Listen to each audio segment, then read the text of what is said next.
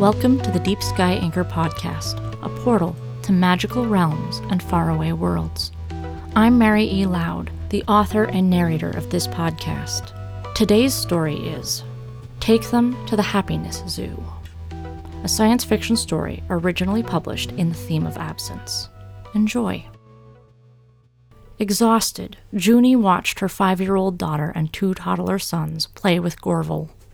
They stacked up colored blocks and knocked them down. Gorval's long gray fingers helped pry apart the building blocks that stuck together. The colorful towers reflected in his large, teardrop shaped black eyes. Another one of Gorval's bodies, identical to the first, sat at the dining table with Junie. Your children will be perfectly happy. A third of Gorval's bodies picked up the stuffed toys bunnies, and dolls that had been strewn and trampled during an earlier game. Junie knew that Gorval was only trying to ingratiate himself to her. It was working. Why do you need my consent? What she really wondered was why a multidimensional being would be running happiness studies on human children. But she didn't ask. It would be rude, or maybe she just didn't want to know the truth. Gorval's body sitting at the table with her shrugged, Rules. You know how it is. Oh, sure, Junie agreed, as if it was a given that bureaucratic tape extended to every government, even interstellar multidimensional ones. The kids did look happy playing with Gorval. Emily balanced one of the blocks on her head. The twins, Nick and Eric, laughed. What was she thinking? Junie couldn't send her children away to live their lives in some sort of space zoo or science experiment or whatever Gorval really wanted them for. Then Nick shoved Emily.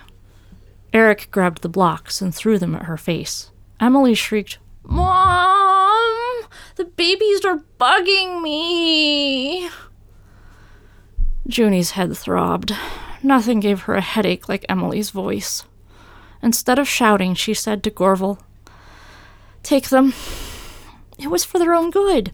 They'd be happier in a lifelong experiment on how to optimize human happiness than with a mom yelling at them, never getting them to bed on time, and basically failing constantly. You've made a wise choice. Gorval, all of his bodies, and the three children vanished in a blur of sparkles. Junie knew her husband would be furious when he got back home from his month long conference, but for now, she was going to get a full night's sleep.